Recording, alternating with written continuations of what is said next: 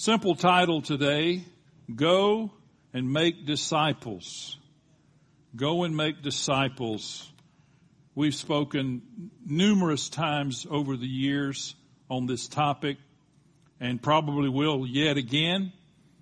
Uh, today, uh, you know, I'm trying to get just a little bit different take and want you to see something just a little different. We want to be reminded of our root purpose in remaining on the earth. Bob Mumford said that if the only goal for a Christian was to go to heaven, then he would only, he'd need a, a preacher and somebody with a gun to get us saved and send us home. Obviously, that's not God's main intention. Now, let me say this, and please don't misunderstand me. Heaven is not the primary goal for you becoming born again. Now, don't, don't you hear that I said we weren't going to heaven? Because we are going to heaven. That's going to be a great and wonderful day. But I have a sneaking suspicion that God intended for us to be here for yet a little while. And you can probably figure out what gives me that suspicion is that's because we are here. Again, quoting Bob Mumford, he said that as a Christian, we have to go to heaven. We have nowhere else to go.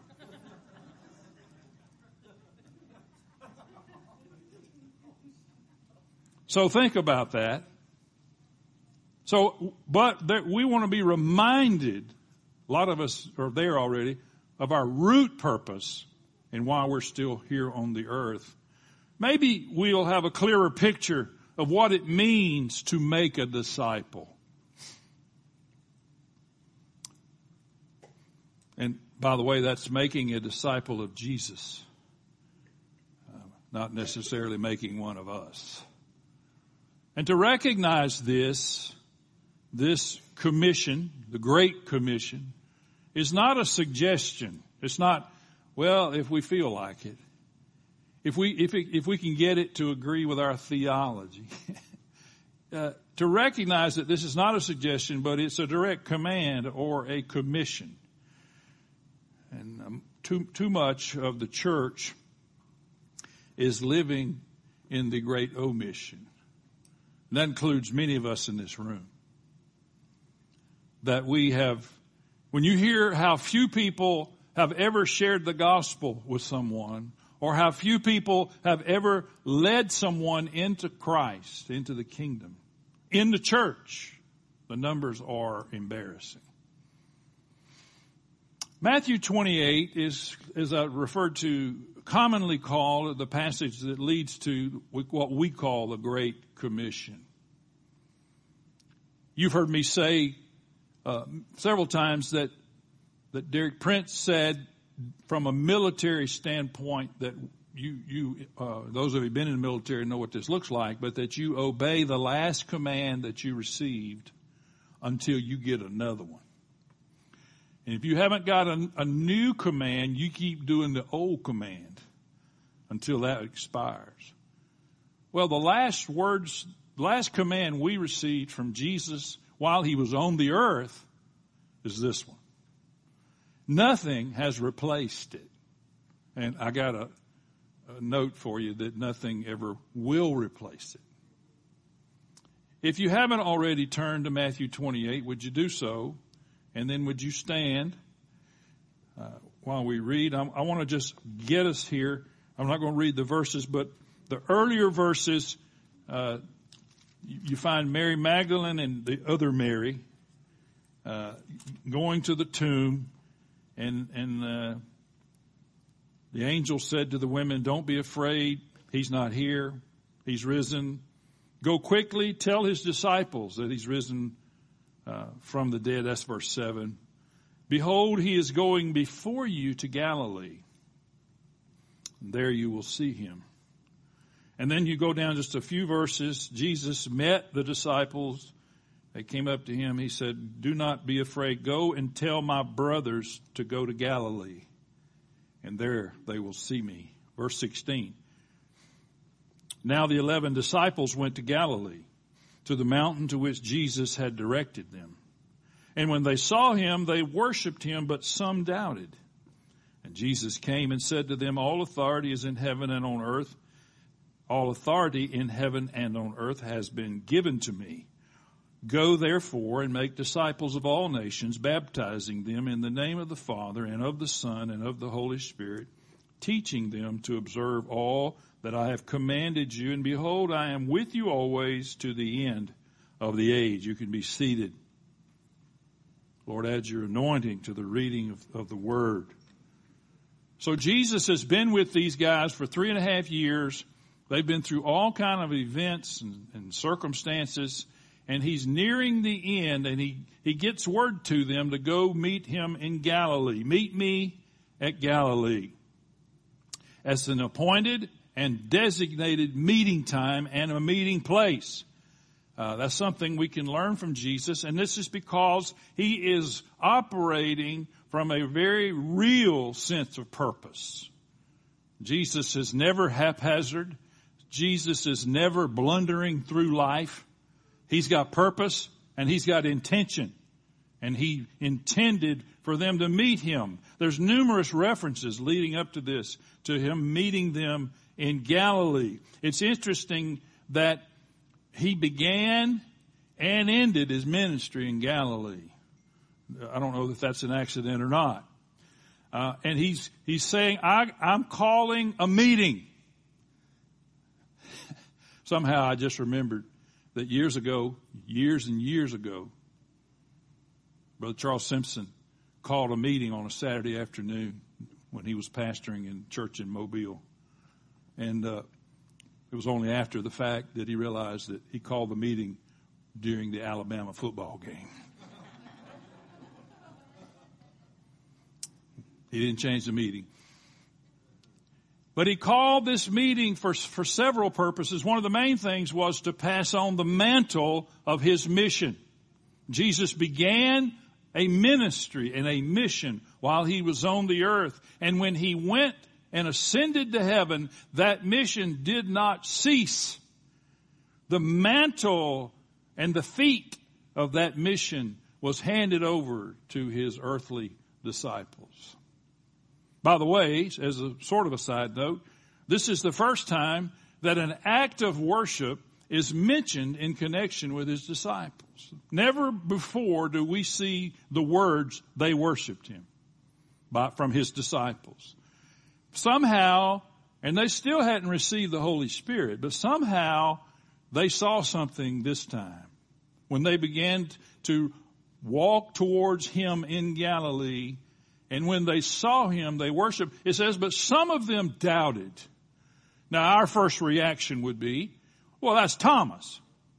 Well, I can tell you by this time, Thomas is not doubting anymore. He's already seen Jesus walk through the walls. He's already uh, seen Jesus present his scars to them. And by the way, I, I may write this in the kernels of truth. By the way, Thomas he says, I'll not believe unless I can see the scars in his hands and his feet. Unless I can touch them, actually is what he says.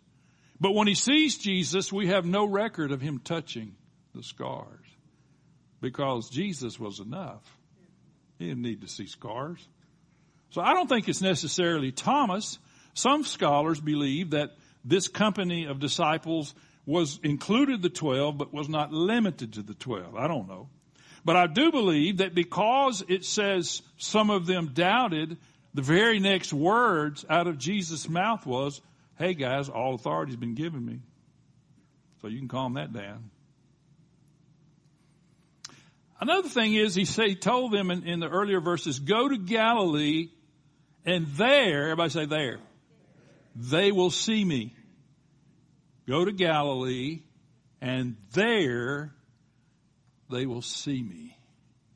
When I read that verse, which I've read thousands of times probably, but when I read that verse this week, what I saw is there is our place of obedience. What were they doing when they s- decided to go to Galilee? They were being obedient to the direction of the Lord Jesus.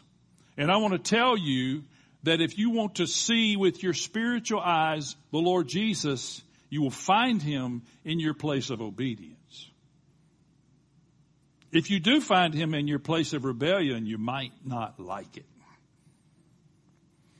He said, all authority, the right, the jurisdiction has been given me in heaven and on earth. Did you hear that? In heaven and on earth. All authority. Not some of it, all authority. And he assumes this position as a result of his obedience to the Father. Now, obedience was never in question. Jesus' obedience was never in question. Nobody was sitting around patting their foot. Well, I hope he don't blow this. I hope Jesus doesn't disobey his father. No, nobody was worried about that. But it, Bible says he learned, he learned obedience through the things he suffered. So, but his obedience to the, to the Father as the Son of Man, remember, he was very God and he was very man. He was, there was never one minute that he was not God, but he was a man at the same time. He received all authority. By the way, it says he met his 11 disciples. And when you read that, doesn't that give you just a certain amount of sadness? Because one's missing. There used to be 12. And you can get into all of that, but it just, just looks that way. All authority. When God the Father gives Jesus all authority, He's given Him the power to act. He's given Him the right to do what He needs to do. He's, he, uh, He's giving Him in some ways the privilege of Godhead because He is God. But remember, that he's, he's doing this or receiving this authority as the Son of Man. Jesus assumes upon himself what was spoken of by Daniel. And we're going, I'm just going to give you two verses. He, it says, I was watching in the night visions and behold, one like the Son of Man coming with the clouds of heaven.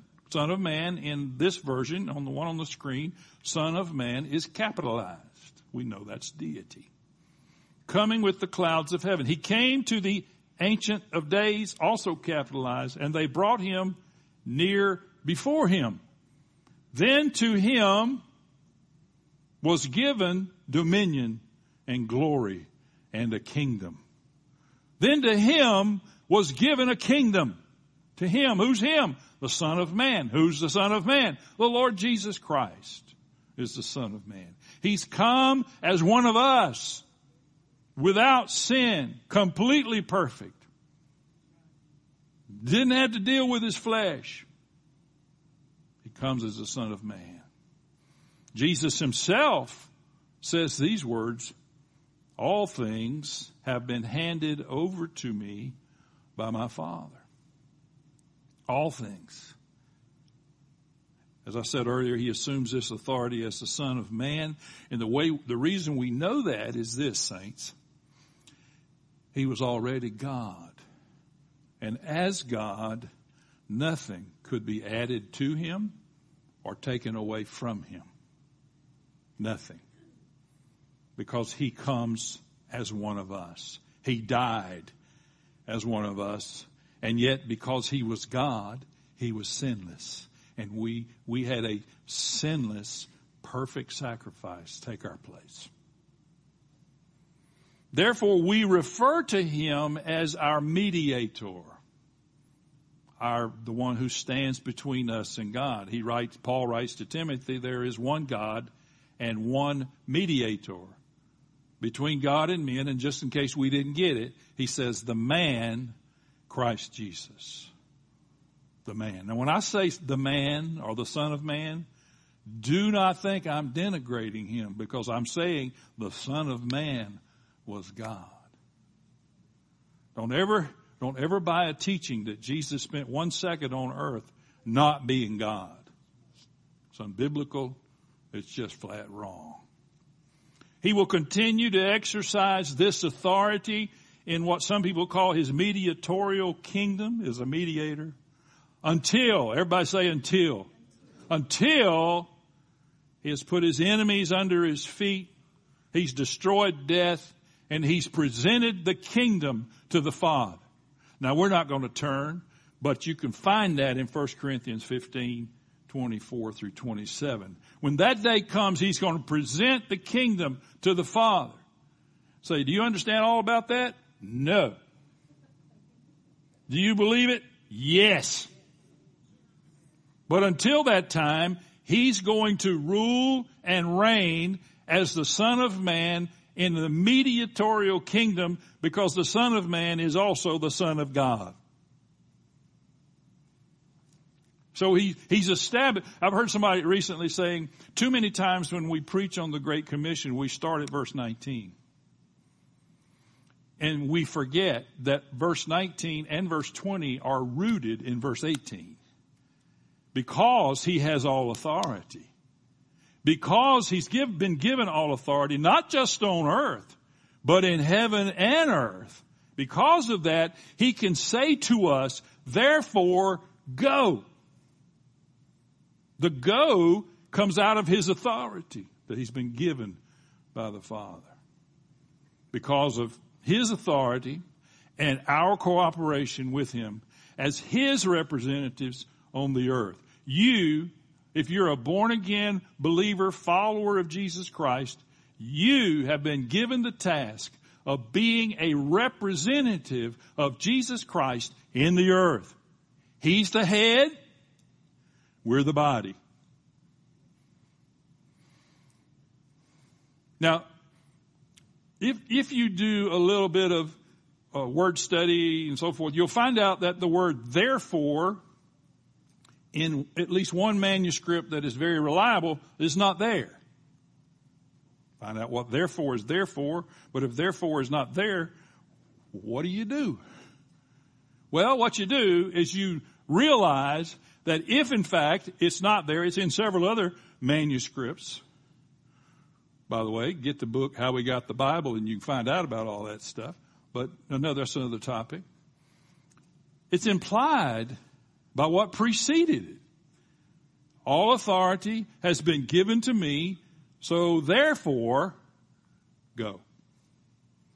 You go because of his authority. And the word go there is an interesting word. It's, it, it, I don't think it communicates everything that the, that the writer intended. I'm going to give you two versions. There's one of them. Therefore, as you go, disciple all the nations.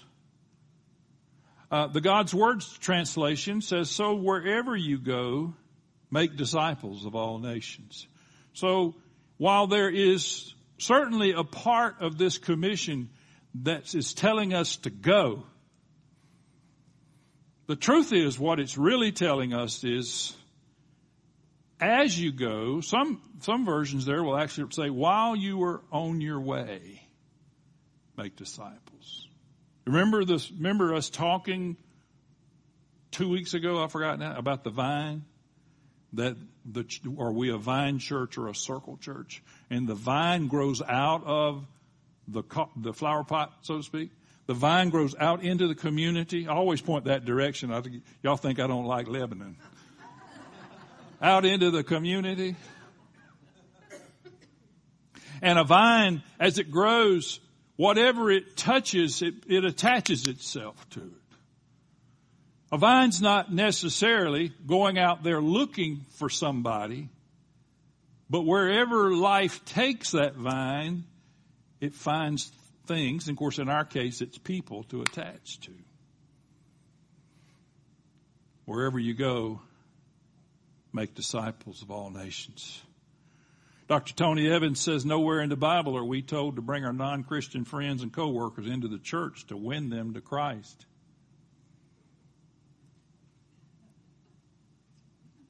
True.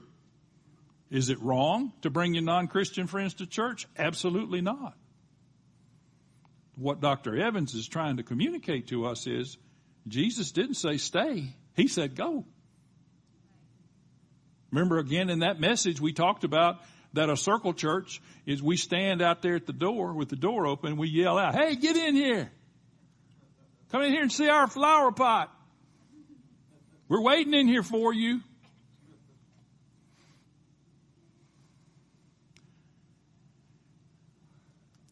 This is a, this verb, and we're going to have a little English lesson here. Are you okay with that?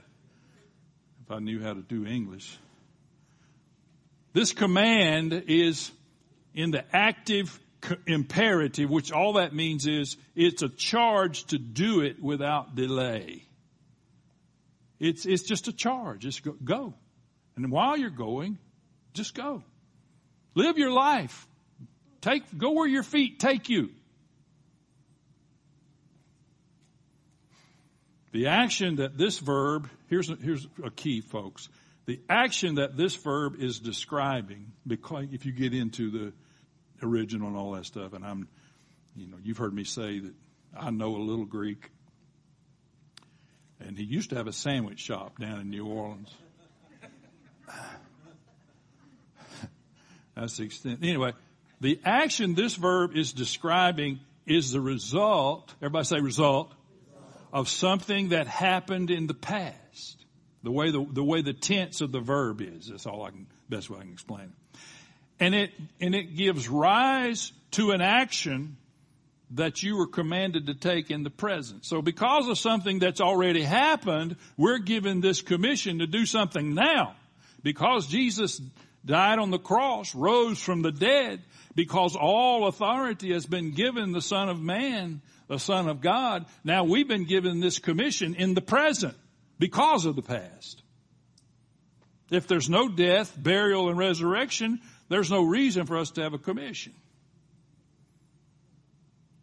Our problem is we like staying better than going. We're lazy. Well, then he says, go and make disciples. Lord help me. I'm already good night. Well, that word in the, the Greek text, make disciples, is one word. It's just one word. And it's pronounced, I think, mathateo or mathatuo.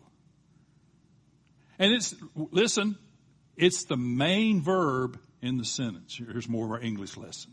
It's the main, it's the central verb in that sentence. Everything in that sentence pivots around that verb. Mathate, and by the way, that is where we get our word mathematics. Mathatuos, mathateos, I'm not sure. I can say mathematics. It's the only active imperative in this, this sentence.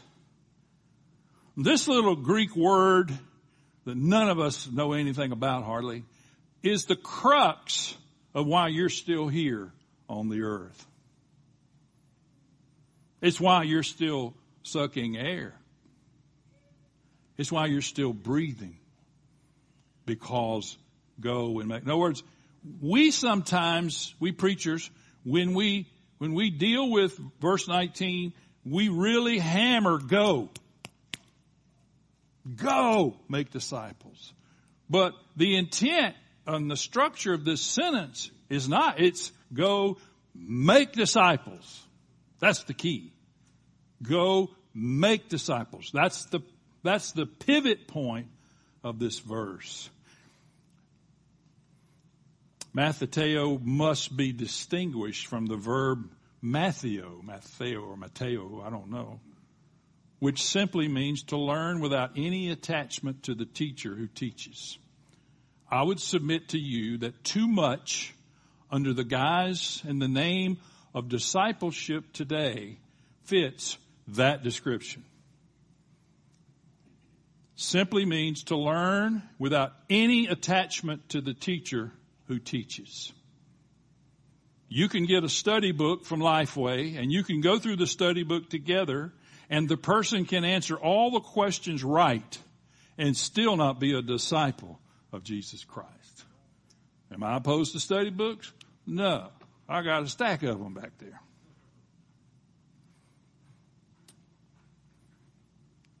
Mathateo means not only to learn, but to become attached to one's teacher and to be, become his follower in doctrine and conduct of life.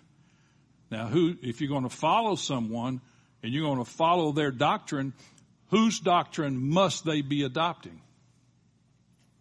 Come on now, the Lord Jesus. You don't want to follow anybody that's creating their own doctrine. Has to be His. W. Vines in his dictionary says a disciple was not only a pupil, but an adherent. Hence, they are spoken of as imitators of their teacher. Adherent. I know a lot of times, some, some Bible dictionaries will define uh, the word matheteos as a pupil. That's not enough. Matter of fact, it's a little bit wrong. But the, to be an adherent is a, is a, is a different matter. To, to find that relationship. By the way, y'all heard me say this. If you really want to learn what it's like to, to make a disciple or to become a disciple, the original Karate Kid. Go watch it. Mr. Miyagi knew how to make a disciple. He did not hand Daniel-san a book. Now I love to read, but he didn't hand him a book and said, this is how you can become a disciple. No, he said, wax on, wax off.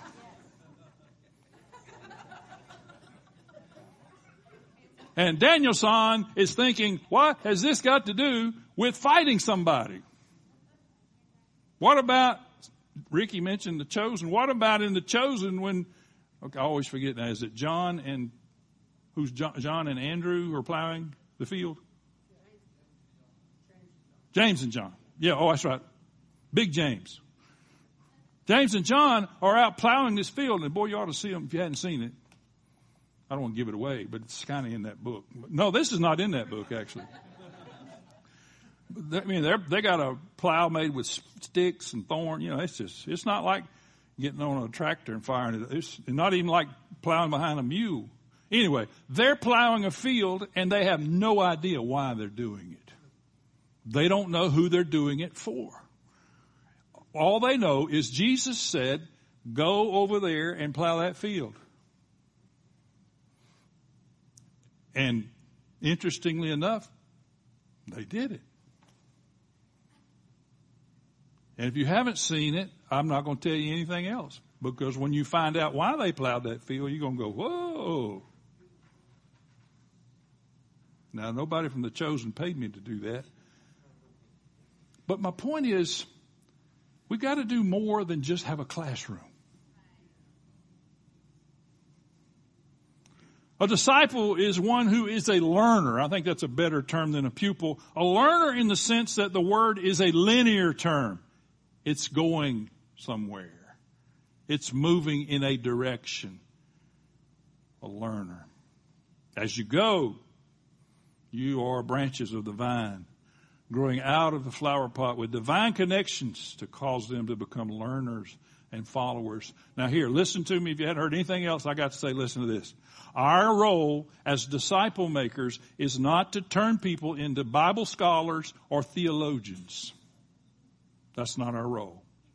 Now, some people have that, you know, that, are in education and they're going to further their involvement and their studying of the scriptures. Is part of it. But the most of us, our role is not to turn them into scholars and theologians.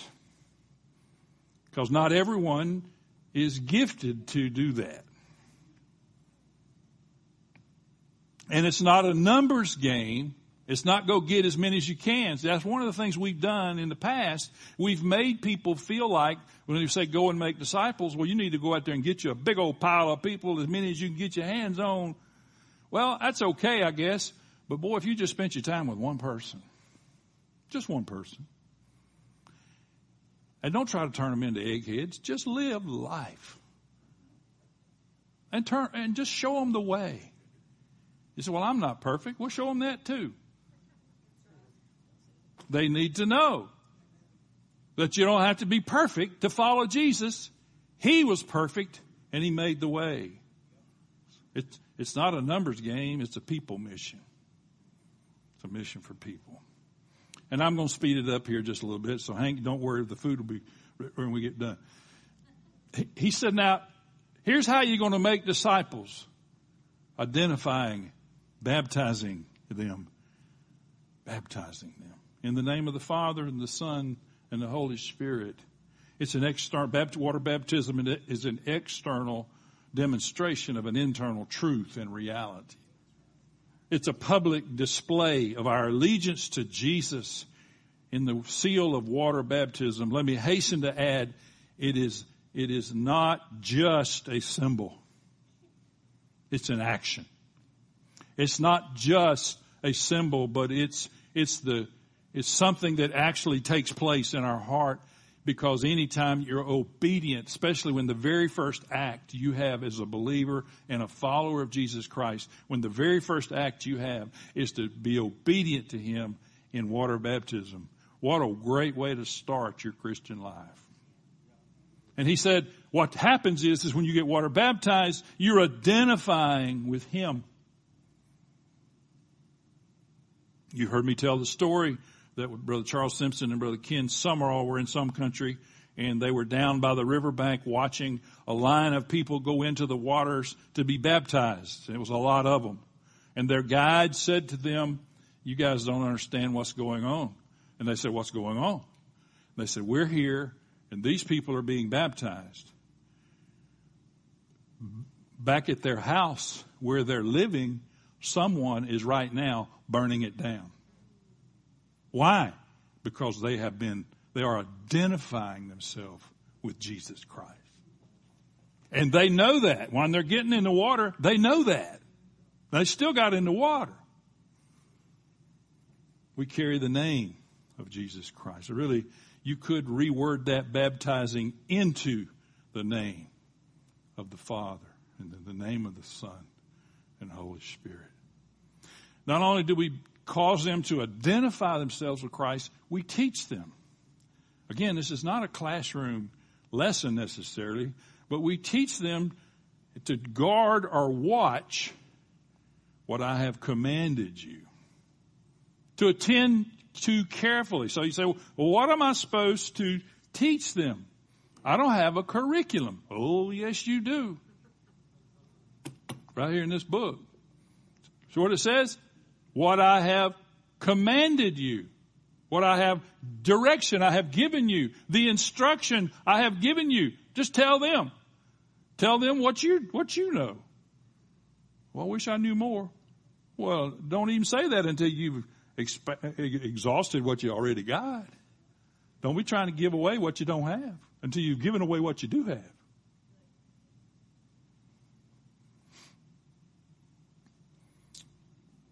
Unless we are totally identified with and committed to the Lordship of Jesus, there will always be something or someone else that maintains the reins of our lives.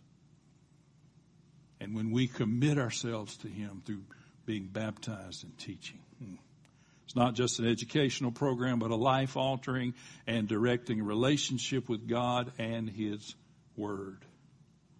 Jesus doesn't want us to just pass a test of knowledge. I'm not against knowledge. I'm for knowledge.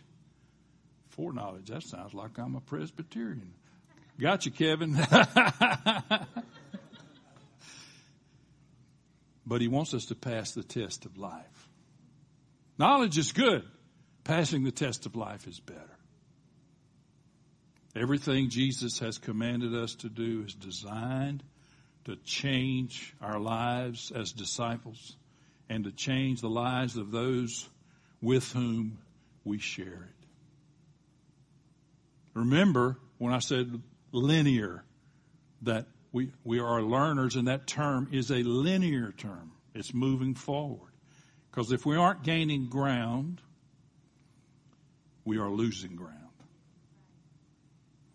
There's no such thing in your walk with Jesus Christ, there's no such thing as sitting down somewhere and stopping. Because if you do that, then you're going backwards. So, well, I'm not going anywhere. I'm not moving forward. I'm not moving backwards. If you're not going forward, you're going backwards. no matter what kind of inertia you're dealing with.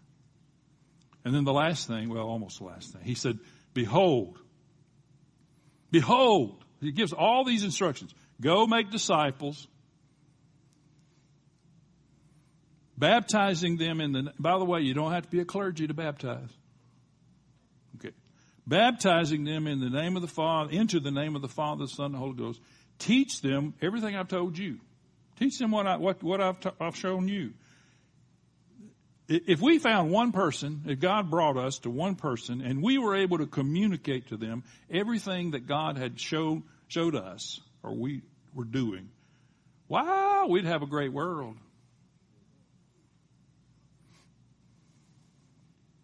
Behold.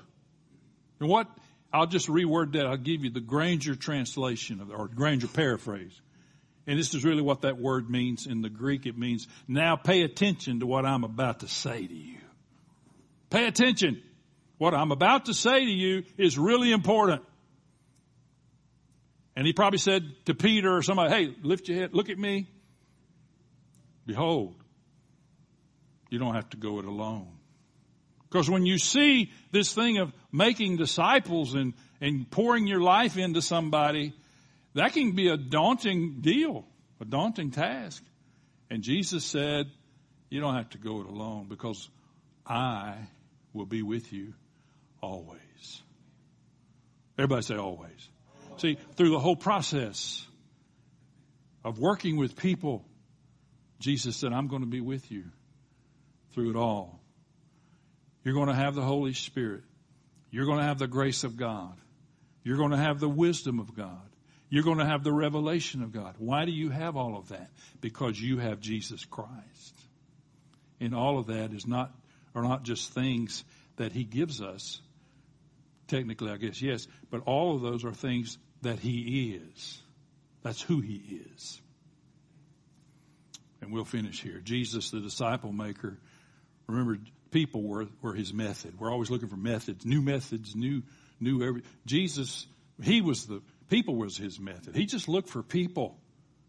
He, he just went through life and he, as he ran across people, it was no accident. He touched people. Didn't just touch them physically, he touched them with his words. His concern was not with programs to reach the multitudes, but with people whom the multitudes would follow. Because not then, if you're making disciples, and we're talking multiplication, not addition. If you're making disciples and you're multiplying, then their life and their quality of life is better, and everybody they touch, the quality of their life is better. It improves because they're following the Lord Jesus Christ. Jesus spent personal time with Mary Magdalene. Now, in today's church culture, we would not we, would not want to have anything to do with Mary Magdalene. I'm saying that quote unquote because unclean. Well, she wasn't a leper, but but he spent personal time with her. He didn't he didn't endorse her lifestyle. He didn't tell her, "Oh, you're okay. Love everybody, love everybody." No, he said, "I'm gonna cast those demons out of you, and you're gonna be good." And she followed him the rest of her life. I mean, she met him at the tomb because he spent time with her. Same thing with Zacchaeus. Zacchaeus was a hated individual, tax collector. And yet he says, Zacchaeus, come on down. I'm, i want to go to your house. And all, he walked right by a bunch of religious leaders. Pharisees, Sadducees. He walked right by those folks and ignored some others and pointed up into a tree to a little man that everybody despised. But he said, I want to spend some time with you, Zacchaeus. Going back to what Ricky said, you, God's not waiting for everybody to get their lives cleaned up to come to Him. When I was in high school, I'd witness to my friends, and they'd say, "Well, whenever I get my get straightened out." When I was a teenager, I didn't have enough sense at that time to say, "You can't." You can't straighten yourself out, so don't even try. I, just kept, I, I would say, well, all I know is you got to accept Him. Jesus discipled by association. He associated with people. He needed disciples to lead in his absence. And he promised, listen, he promised empowerment. I'm leaving. I'm going back to heaven. I'm going to sit at the right hand of the Father. I'm going to make intercession for you. And what I'm going to do for you is I'm going to pour out the Holy Spirit on you, empower you to do what I'm asking you to do. Because you've heard me say a supernatural mission requires supernatural power. And our mission, by the way, is supernatural.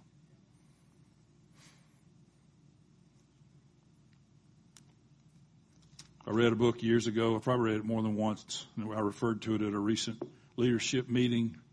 The Master Plan of Evangelism by Robert Coleman. He says in that book, it, it is not, you know what? I'm going to say I don't care about the time. Worship team, why don't y'all come up? I want you to close out with a song. Sue me. It is not better methods, but better men. And by the way, here, women there too. Non-gender specific. Men who know their Redeemer from something more than hearsay. Men who see His vision and feel His passion for the world. Men who are willing to be nothing in order that He might be everything. Men who want only for Christ to produce His life in and through them according to His own good pleasure and his book is gives us the the plan of evangelism that Jesus used. I don't know where this message finds you today. Might have found you looking at your watch several times. I don't know, but it could be that we we all couldn't use a good another good dose of some new wine from the throne of God. It could be that we realize that we're talking about making disciples and I'm not a very good one myself. And we need to say, Lord, help me. Like the guy said, Lord, I believe, now help my unbelief. Whatever that may be, I just want to give you an opportunity to respond to whatever the Holy Spirit might be saying to you and uh, whatever that response looks like. At the very least, we can sing together and sing a confession together uh, as the body of Christ. You okay with that? Stand with me. Worship team, lead us. In the crushing, in the pressing, you are making new in the soil I now surrender. You are breaking new ground. So I yield to you and to your careful hand. When I trust you, I don't need to understand. Make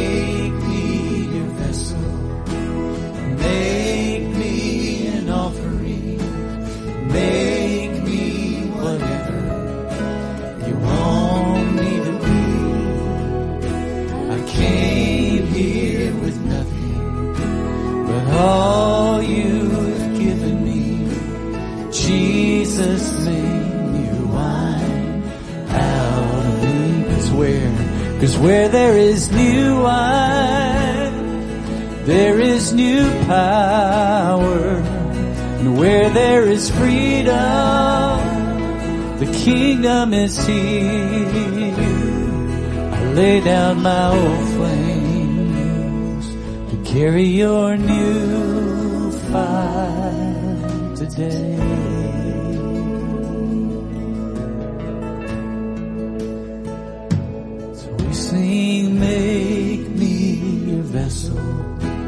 Make me an offering. Make me whatever you want me to be. I came here with nothing but all you've given me. Jesus, bring new wine out of me. Jesus, bring